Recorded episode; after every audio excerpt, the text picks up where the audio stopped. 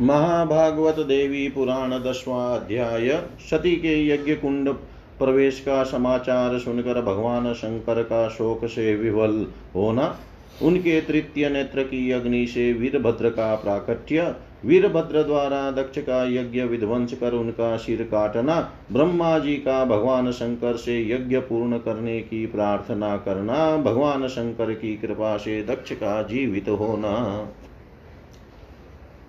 श्रीमहादेव उवाच। अथागत्य मुनिश्रेष्ठो नारदो भ्रमणसुत श्रुपूर्णेक्षणं प्रा देवदेवं त्रिलोचनम्। देवदेव नमस्तुभ्यं नारदोऽहं महेश्वर, दक्षालयात् समायातो वार्तां त्वं श्रुतवान् हि दक्षयज्ञे गता देवी, सती ते प्राणवल्लभा, तव निन्दां ततः श्रुत्वा जहो देहं रुषान्विता। दक्षसती सतीत्येवम् आक्षिप्य स मुहुर्मुहुः पुनर्दधो मनोयज्ञै देवा गृह्णन्ति चाहुतिम्। इति नारदवक्त्रात् स श्रुत्वा दुःखपरं वच रुरोद बहुधा शोका देवदेव स्त्रीलोचन। आहा सती गता क्वासि त्यक्त्वा मामशोकसागरे त्वया विना कथं वाद्य जीवितं धारयेऽहम् किं त्वं पितृगृहे गन्तुं निषिधा बहुधा मया तेन सञ्जातरोषा माँ परित्यज्य गता शिवे। विलप्येवं बहुविधं महादेव स्त्रिलोचन चुक्रोदरक्तनेत्रास्यो बभूव च मामुने।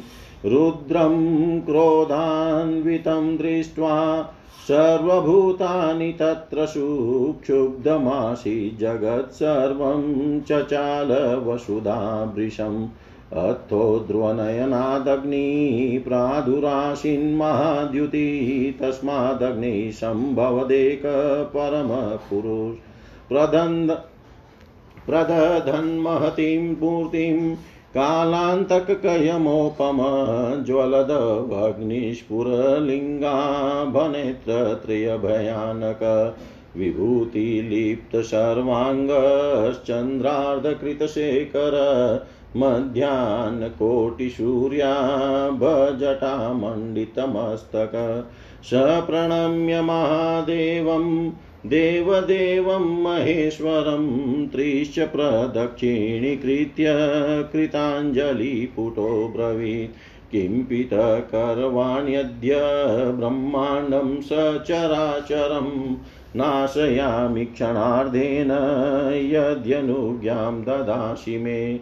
किमिन्द्राध्यानशूरश्रेष्ठान् केश धृत्वा त्वा ग्रत आनयामि यमं मृत्युं नयामि वद चेत् विभो प्रतिज्ञा मे महेशान। सत्यं सत्यं ब्रवीमि मे ब्रवीमि ते यस्य त्वं शमनार्थाय कथयिष्यसि मामिह। तथैव शमिष्यामि अपि शक्रं सुरेश्वरम् अपि वैकुण्ठनाथश्चेतत्साहाय्यं करिष्यति। तदा तं कुण्ठितास्त्रं च करिष्येऽहं त्वाज्ञया शिव उवाच त्वं नाम्ना वीरभद्रोषि प्रमथानां पति स्वयं। गत्वा दक्षपुरं यज्ञं नाशयाशु ममाज्ञया। तत्सहायाश्च ये देवा माँ परित्यज्य चागता। तेषामपि नियन्ता त्वं भववत्स ममाज्ञया मनिन्दनरतं वक्त्रं दक्षस्यापि प्रजापते।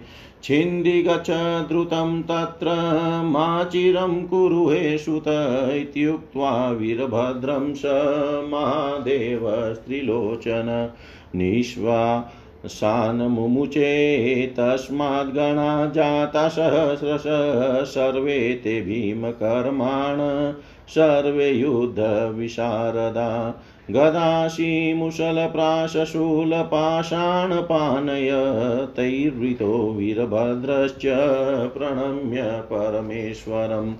प्रदक्षिणत्रयं कृत्वा निजगाम महामती सिंहनादं ततः कृत्वा सर्वे ते प्रमताक्षणात्। ययुर्दक्षपुरीं यत्र यज्ञमारब्धवान् हि सथ क्रुधो वीरभद्र प्रमतानाः कोपितान्। यज्ञं नाशयतः क्षिप्रं विद्रावयत वै सुरान् ततस्ते प्रमताः सर्वे बभञ्जुस्तं माध्वरं। केचिदुत्पाटययुपाश्च चिक्षिपुश्च दिशो दश कश्चिन्निर्वापयामास कुण्डं हव्यं तथा परे।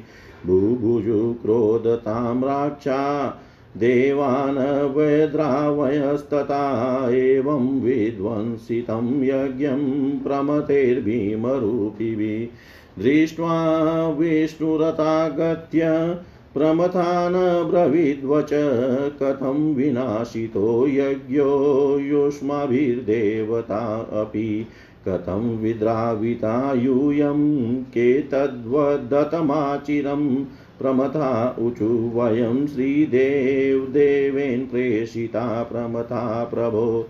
शिवापमानजनकं नाशयाम्यो महाध्वरम् अताः प्रमत्तान् क्रुधो वीरभद्रप्रतापवान्।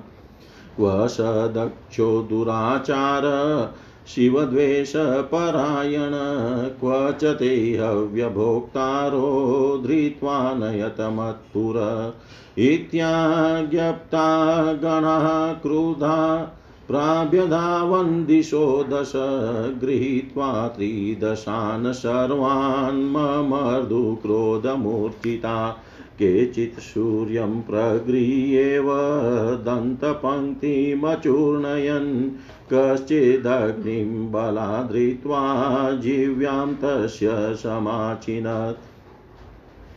भयात् पलायमानस्य यज्ञस्य मृगरूपिण कश्चिचिरोऽचिन्नासां सरस्वत्याश्च कश्चन अर्यम्नश्चाचिद चिनद्बाहु ओष्टमङ्गिरसोपर यमं बबन्ध कश्चिच्च नेरितं वरुणं तथा प्रमता ब्राह्मणान् दृष्ट्वा प्रणम्य विनयान्विता भयं त्यजत हे विप्रायात यातेति चाब्रुवन्।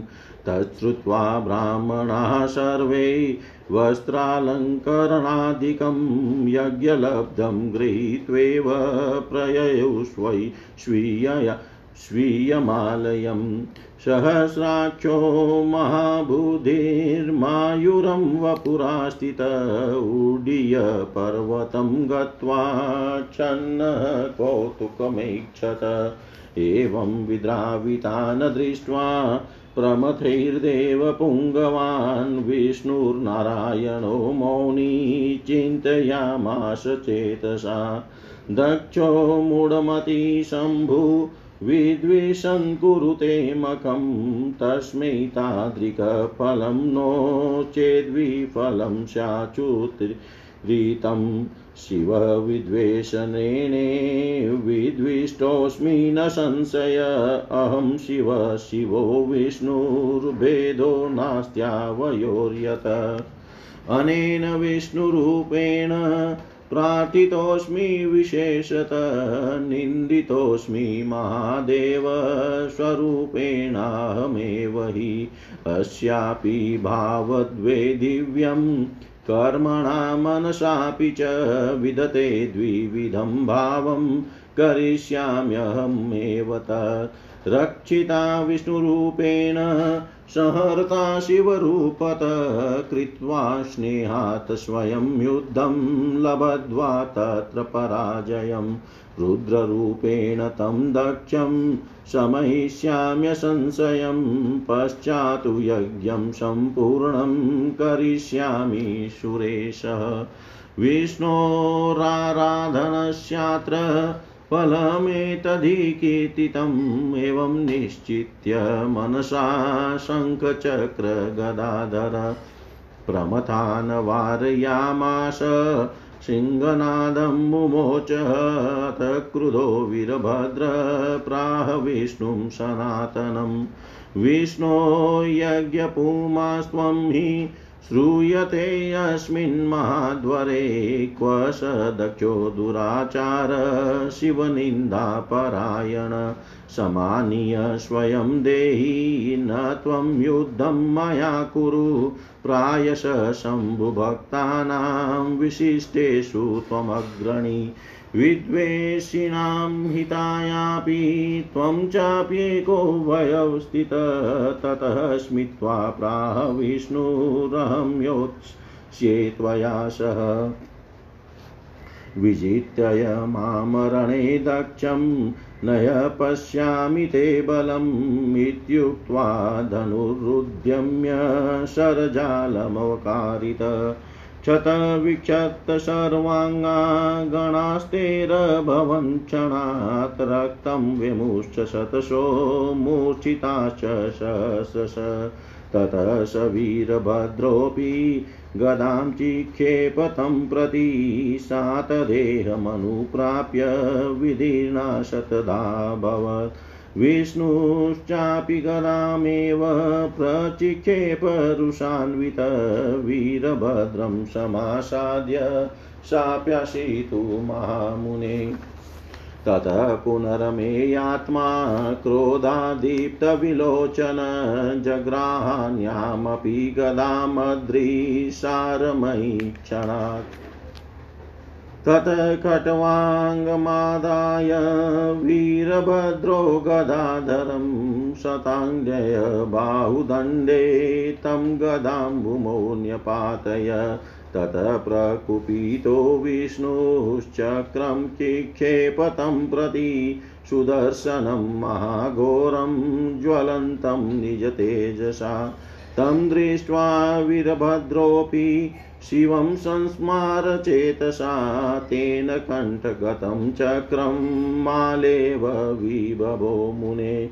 ततः क्रुधो रणे विष्णु, कणङ्गं सूर्यशत्प्रभं जग्राहवीरभद्रं च निहन्तुं शोभ्यधावत।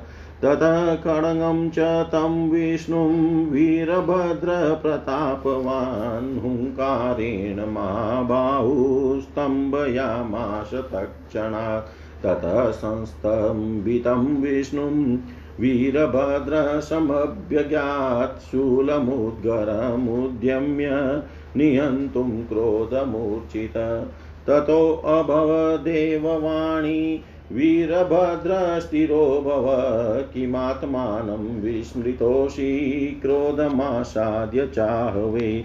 यो विष्णु महादेव शिवो नारायण स्वयं नानयोर्विद्यते भेद कदाचिदपि कुत्रचित्। इति श्रुत्वा वीरभद्रो नत्वा विष्णुं शिवात्मकं दक्षं गृहीत्वा केशेषु वाक्यमाह येन वक्त्रेण देवेशं शिवं परमपुरुषं निनिन्दत् त्वं तद्वक्त्रं प्रहरामि प्रजापते। इत्युक्त्वा सम्प्रायेव दक्षवक्त्रं पुनः पुनः नकाग्रेण प्रचिचेद क्रोधसंरक्तलोचन। तथान्ये ये महादेव निन्दामाकर्ण्यहसिता तेषां जीवा श्रुतिश्चापि चिचेद प्रमताधिप। एवं विनष्टे यज्ञे तु विधिकेलास्मभ्यगात् प्रणम्य च महादेवं विधिलोपं न्यवेदयत्। उवाच तं महादेवं, कथमेवं करोषि वा सती नित्या जगद्धात्री जाता ब्रह्मस्वरूपिणी। तस्या देहपरिग्राह इति भ्रान्तं विडम्बनं सा तु दक्षविमोहाय महामाया जगन्मयी छाया सती यज्ञकुण्डसनिधो स्थापिता तया सेवछाया यज्ञभग्नौ मोहार्थं वै प्रजापते प्राविशत्प्राकृता देवी स्वयं गगनमास्थिता तदि किं त्वं न जानासि, कथमेवं करोषि वा? आगच्छ देवदेवेश, प्रणतेषु कृपां कुरु, विधिशरङ्क्षकस्त्वं हि मा विधि परिलोपय अत्र यज्ञं समाप्येव सहितोऽस्माभिरेव च सम्प्रार्थ्य परमेशानीं पुनर्दक्ष्यसि निश्चितं तदा गच महादेव, दक्षस्य निलयं प्रति अनुगृहिणीष्व माँ देव, नान्यथा कर्तुमर्हसि। इति तस्य वच श्रुत्वा शिवो दक्षालयं ययो समागतं विलोक्य एव वीरभद्रो ननाम तं ततो ब्रह्मा पुनर्देवं सम्प्रात्योरवाच सम्भ्रमा आज्ञापय महेशान् पुनर्यज्ञप्रवर्तताम्। ततः शम्भुर्वीरभद्रं समाज्ञापाय दुत्सुकं त्यज कोपं वीरभद्र पुनर्यज्ञं प्रकल्पय। इत्याज्ञप्तो वीरभद्रो महादेवेन तत्क्षणात् पूर्ववत् कल्पयामास। यज्ञं देवा नमोचयत् ततो ब्रह्मा पुनः प्राह देवदेवं त्रिलोचनं दक्षं जीवयितुं चाज्ञां विदेहि परमेश्वरम् तत श्रुत्वा वचनं तस्य ब्रह्मण प्राह शङ्कर वीरभद्रमहाबाहो दक्षं जीवय जीवय। तत् श्रुत्वा वचनं तस्य देवदेवस्य बुद्धिमान् दत्वेकं छागमुण्डं तु सदक्षं सवजीवयत्। ईश्वरं ये विनिन्दन्ति, ते मुखा पशवो ध्रुवम् एवं विविचय। दक्षाय छागमुण्डं ददो मुने।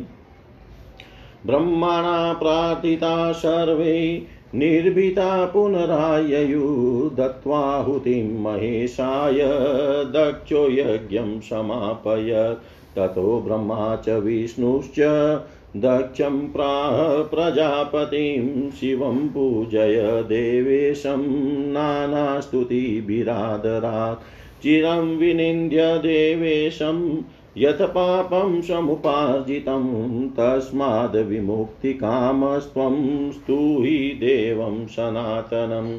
आशुतुष्यत्ययं देव, स्वभावाचिवनामत, न चास्य स्थास्यति तदा वैरस्यं त्वत्कृते पुनः। तयोरिति वच श्रुत्वा दक्षस्तं प्रणनाम स्तोतुं समारभदेवं परमेश्वरमव्ययम्। दक्षुवाच न त्वां जानाति विष्णुर्न कमल रुहो योगविद्योगमुख्य एवं दुर्गम्य रूपं कथमतिकुमतिर्ज्ञातुमेवास्य योग्य।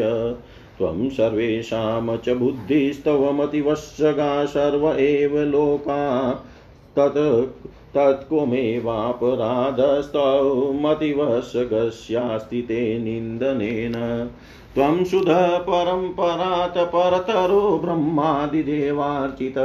किं तेऽहं चरितं वदामि, परमं किं वा स्वरूपं तव। दासोऽहं शरणागतस्त्वं। पदद्वन्द्वं विना का गति शम्भो तन्मे अपराधं क्षमसि निजगुणे स्त्राहि पापान्वान् माम्। त्वं देव परमेश्वरो जगति यदीना महान्तोऽपि च ते सर्वे तव मूर्तय पशुपते त्वं विश्वरूपो यत। तस्मिन्नेव हि संस्थिते मम कथं निन्दाकृतं पातकम्। दीनं माँ शरणागतं करुणया विश्वेश्वर त्राहि माँ। त्वदपादपङ्कजरजः शिरसा विधृत्य ब्रह्मा हरि च सुरवृन्दविवन्द्यपाद। यत्वां सभागतमिहात्मदृशा सुरेशं पश्यामि भाग्यमतुलं मम पूर्वजानां त्वं कुबुधेषु बुधिश्च सर्वेषां देहिनामिह निन्दनीयश्च, वन्द्यश्च, नापराधस्ततो मम। एवं सम्प्राटितः शम्भुराशुतोष प्रजापतिम् आकृष्य निजपाणिभ्यामुदधार दयानिधि। शिवाङ्गस्पर्शनादेव कृतकृत्य प्रजापति जीवनमुक्तमिवात्मानं मेने भाग्यं महत्तरम् विविधे रूपहारेश्च पूजयामाश शङ्करं। कायेन मनसा वाचा भक्त्या परमयायुत। ततो ब्रह्मा महादेवं पुनः प्रोवाच भक्तितः भक्तानुकम्पि भगवान् त्वमेव हि सदाशिव। सानुग्रहेण भवता निशम्य वचनं मम। यतः प्रजापतिर्दक्षो रक्षितः परमेश्वर। विहाय देवास्त्वां यज्ञै यास्यन्ति यदि कुत्रचित् तादृशीं च दशां नूनं लभिष्यन्त्येव तत्क्षणा ये त्वां विनाशुराश्चान्यान्यजन्ते च नराधमा।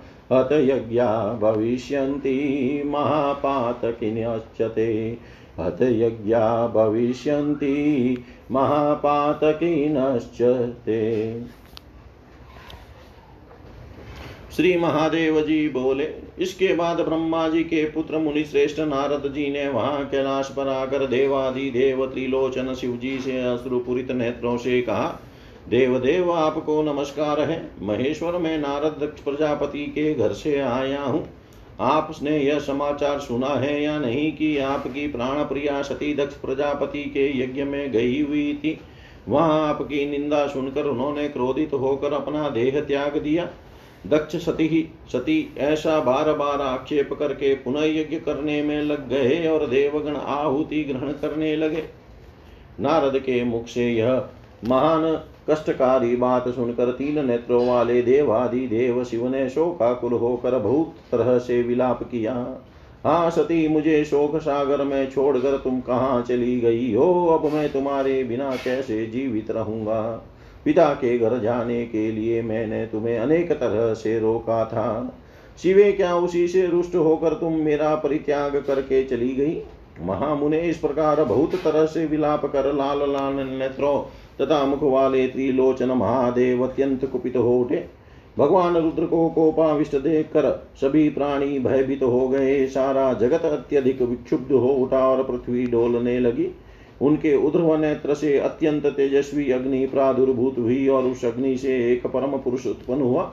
विशाल विग्रह धारण करते हुए वह कालांतक यमराज के समान प्रतीत हो रहा था और प्रज्वलित अग्नि के स्फुलिंगों की आभा वाले तीन भयानक नेत्रों से युक्त था।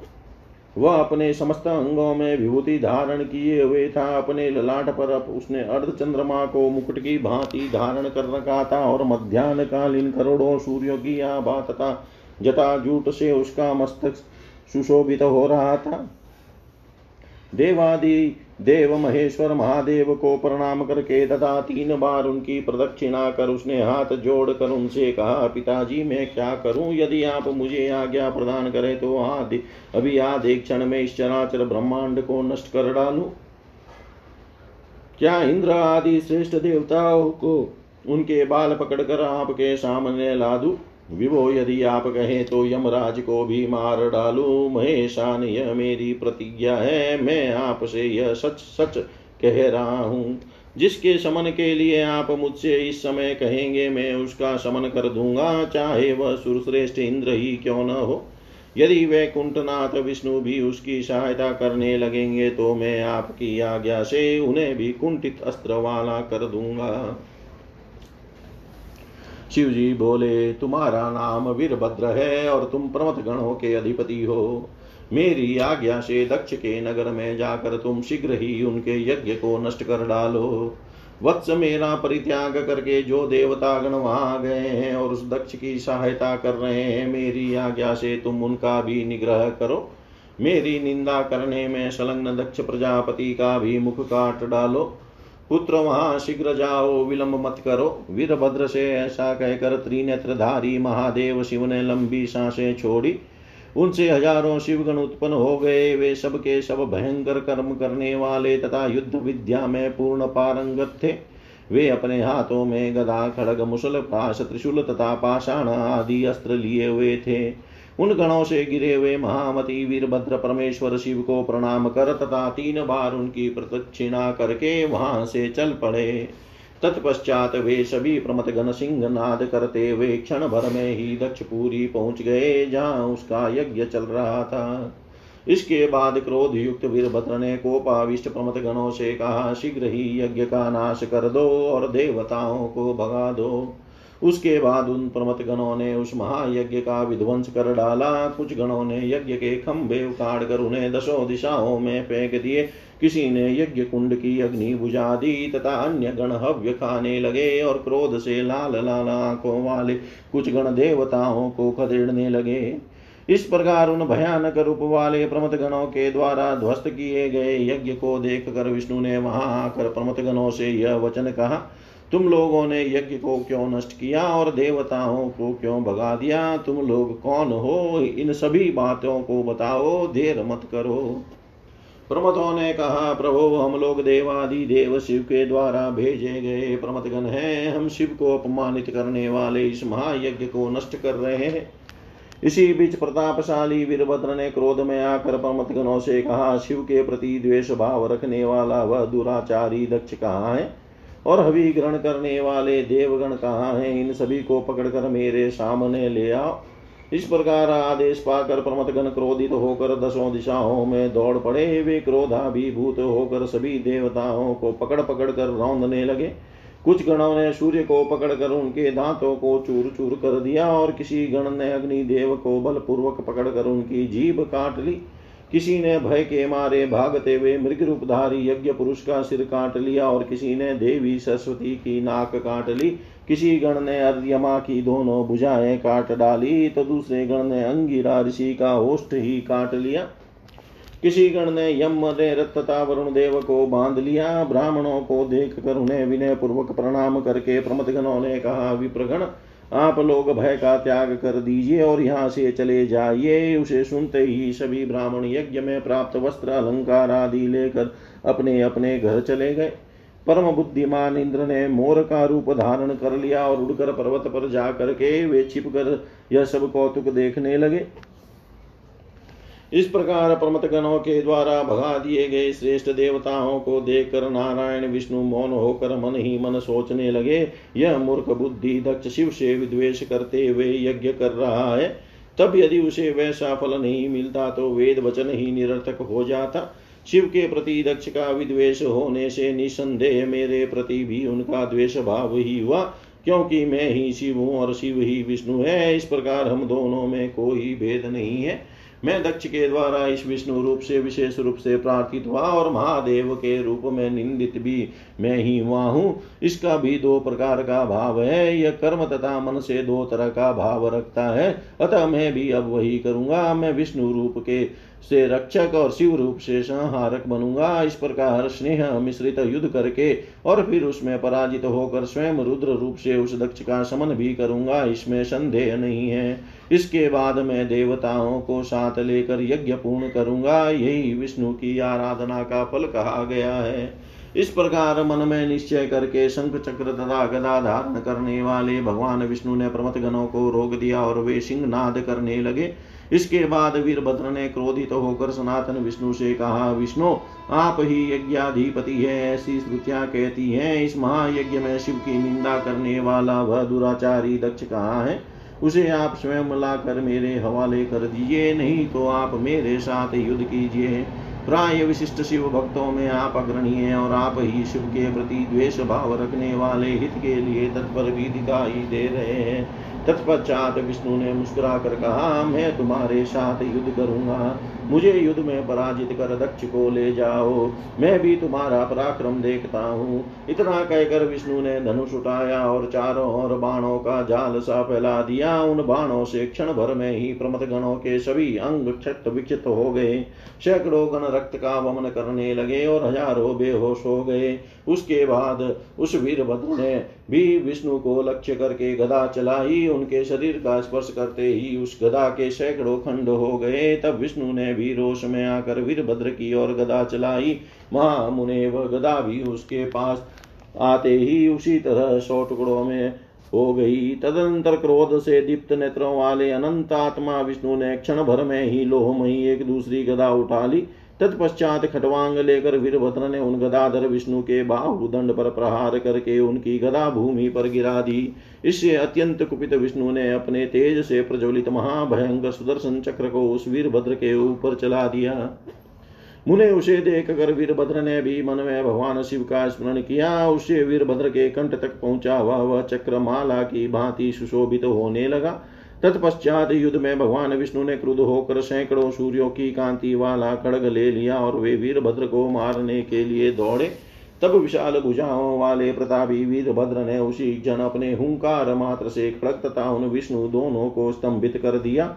उसके बाद क्रोधोन्मत व वीरभद्र स्तंभित हुए उन विष्णु को मारने के लिए शूल तथा मुदगर उठाकर उनकी ओर झपटा। उसी बीच आकाशवाणी हुई वीरभद्र रुक जाओ, युद्ध में इस तरह से क्रोध को प्राप्त होकर क्या तुम अपने को भूल गए हो? जो विष्णु है, वे ही महादेव है और जो शिव है, वे ही स्वयं विष्णु है।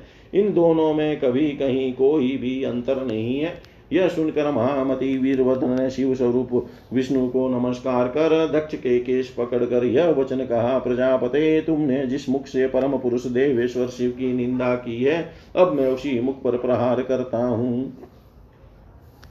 ऐसा कहकर क्रोध से अत्यंत लाल नेत्रों वाले वीरभद्र ने दक्ष के मुख पर बहुत बार बार प्रहार करके अपने नख के अग्रभाग से उसे काट डाला। साथ ही जो लोग महादेव जी की निंदा सुनकर हर्षित हुए थे प्रमाति प्रमथाधिपति वीरभद्र ने उनकी भी जीव तथा कान काट डाले। इस प्रकार यज्ञ के नष्ट विनष्ट हो जाने पर ब्रह्मा जी कैलाश पर्वत पर गए और भगवान शिव को प्रणाम करके यज्ञ विधान के लोप की बात कहने लगे। ब्रह्मा जी ने महादेव जी से कहा, आप ऐसा क्यों कर रहे हैं? जगन माता ब्रह्म स्वरूपिणी सती तो सनातन है। उनका देह ग्रहण और जन्म लेना तो भ्रांतिपूर्ण और विडंबना मात्र है। वे तो जगत व्यापिनी महामाया है। उन्होंने ही दक्ष को मोहित करने के लिए यज्ञ कुंड के पास छाया सती को स्थापित कर दिया था। दक्ष प्रजापति को मोहित करने के उद्देश्य से वही छाया यज्ञाग्नि में प्रवेश कर गई और परा प्रकृति भगवती स्वयं आकाश में विराजमान हो गई। क्या उस रहस्य को आप नहीं जानते हैं? फिर ऐसा क्यों कर रहे हैं? देव देवेश आइए और अपने शरणागतों पर कृपा कीजिए। आप तो विधि का संरक्षण करने वाले हैं, अतः विधि का लोप मत कीजिए। हम लोगों के साथ वहाँ यज्ञ संपन्न करने के पश्चात परमेशानी सती की विधिवत प्रार्थना करके आप उन्हें पुनः अवश्य ही देखेंगे। महादेव बाप दक्ष प्रजापति के घर चलिए। भगवान, मुझ पर अनुग्रह कीजिए। आपको अन्यथा नहीं करना चाहिए। उनकी यह बात सुनकर शिव जी दक्ष प्रजापति के घर गए। वहाँ शिव को आया देख कर वीरभद्र ने उन्हें प्रणाम किया। उसके बाद भगवान शिव की प्रार्थना करके ब्रह्मा जी ने उनसे पुनः आदर पूर्वक कहा, महेशान बाप आज्ञा दीजिए, जिसे यज्ञ पुनः आरंभ हो सके। तब शिव जी ने उत्सुक वीरभद्र को आज्ञा दी, वीरभद्र क्रोध छोड़ो और यज्ञ की सारी व्यवस्था फिर से कर दो। महादेव से आज्ञा प्राप्त करके वीरभद्र ने उसी क्षण पूर्व की भांति यज्ञ को व्यवस्थित कर दिया और सभी देवताओं को बंधन मुक्त कर दिया। उसके बाद ब्रह्मा जी ने देवादि देव त्रिलोचन शिव से फिर कहा, परमेश्वर, अब दक्ष को जीवित करने के लिए आज्ञा प्रदान कीजिए। उन ब्रह्मा की यह बात सुनते ही भगवान शंकर ने कहा वीरभद्र महाबाहु दक्ष को अब अवश्य ही जीवित कर दो। देवाधि देव शंकर का वचन सुनकर बुद्धिमान उस, उस वीरभद्र ने एक बकरे का सिर जोड़कर दक्ष प्रजापति को जीवित कर दिया। जो लोग ईश्वर की निंदा करते हैं वे निश्चय ही गूँगे पशु हैं। मुने ऐसा विचार करके वीरभद्र ने दक्ष को बकरे का सिर जोड़ा था। ब्रह्मा जी के प्रार्थना करने पर सभी देवादि भय मुक्त होकर पुनः आ गए। दक्ष प्रजापति ने महेश्वर को आहुति देकर यज्ञ का समापन किया। उसके बाद ब्रह्मा तथा विष्णु ने दक्ष प्रजापति से कहा, अनेक स्तुतियों के द्वारा आदर पूर्वक शिव की आराधना कीजिए। बहुत दिनों तक देवेश्वर शिव की निंदा करके आपने जो पाप अर्जित किया है, उससे मुक्ति की इच्छा रखते हुए आप सनातन भगवान शिव की स्तुति कीजिए। ये भगवान शिव स्वभाव से ही आशुतोष है और शिव नाम लेने मात्र से प्रसन्न हो जाते हैं। आपके प्रति इनकी अप्रसन्नता तब नहीं रहेगी।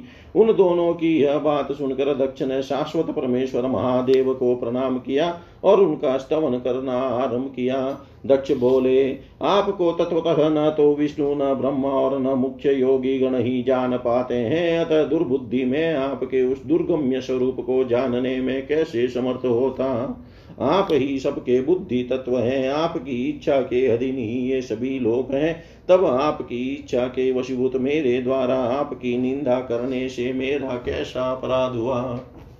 आप शुद्ध परम परात्पर तत्व है, तथा ब्रह्मा आदि देवताओं के द्वारा पूजित है। मैं आपके महान चरित्र तथा स्वरूप का वर्णन कैसे करूँ?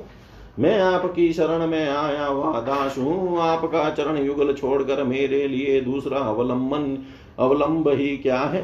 शंभो, आप मेरी उस अपराध को, मेरे उस अपराध को क्षमा कीजिए और अपने कृपा गुणों से पाप रूपी सागर से मेरा उद्धार कीजिए। पशुपते आप भगवान परमेश्वर है। इस जगत में जो भी निर्बल अथवा महान लोग हैं, वे सब आपके ही रूप हैं, क्योंकि आप विश्व रूप हैं। उस आप परमेश्वर के विद्यमान रहते मेरे द्वारा की गई निंदा से उत्पन्न पाप भला कैसे रह जाता है? विश्वेश्वर कृपा पूर्वक मुझ शरणागत दीन की रक्षा कीजिए। आपके चरण कमल के पराग को अपने सिर पर धारण करके ही ब्रह्मा तथा विष्णु समस्त देवताओं के द्वारा वंदित चरण वाले हो पाए हैं। इस सभा में आए हुए आप सुरेश्वर को, जो मैं अपने नेत्र से देख पा रहा हूँ, वह तो मेरे पूर्वजों का तुलनीय भाग्य है। इस जगत में सभी देहदारियों में कुबुद्धि तथा सुबुद्धि के रूप में आप ही हैं। आप ही सबकी निंदा तथा वंदन के पात्र हैं, अतः मेरा कोई अपराध नहीं है। दक्ष के इस प्रकार प्रार्थना करने पर आशुतोष, दया सिंधु भगवान शिव ने अपने दोनों हाथों से उन्हें खींच कर उठा लिया। शिव के अंग के स्पर्श मात्र से ही दक्ष प्रजापति कृतकृत्य हो गए और अपने को जीवन मुक्त के समान तथा महान भाग्यशाली समझने लगे। मन वाणी तथा शरीर से परम भक्ति से संपन्न होकर दक्ष प्रजापति ने अनेक विध उपहारों के द्वारा शंकर का बहुत सत्कार किया। उसके बाद ब्रह्मा जी ने महादेव जी से पुनः भक्ति पूर्वक कहा, परमेश्वर, एकमात्र आप भगवान सदा शिव ही भक्तों पर अनुकंपा करने वाले हैं। क्योंकि आपने अनुग्रह पूर्वक मेरी प्रार्थना सुनकर दक्ष प्रजापति की रक्षा की। आपको छोड़कर यदि देवतागण कहीं भी यज्ञ में जाएँगे तो वे उसी क्षण निश्चय ही पूर्वोक्त दशा को प्राप्त होंगे। जो नराधम यज्ञ में आपके बिना अन्य देवताओं का यजन करेंगे, उनका यज्ञ कार्य नष्ट हो जाएगा और वे महापाप के भागी होंगे। इति श्रीमद्भागवते महापुराणे श्रीमहादेवनारद संवादे दक्षयज्ञविध्वंसन वर्णनं नाम दशमोऽध्याय सर्वं श्रीशां सदाशिवार्पणम् अस्तु। ॐ विष्णवे नमः, ॐ विष्णवे नमः, ॐ विष्णवे नमः।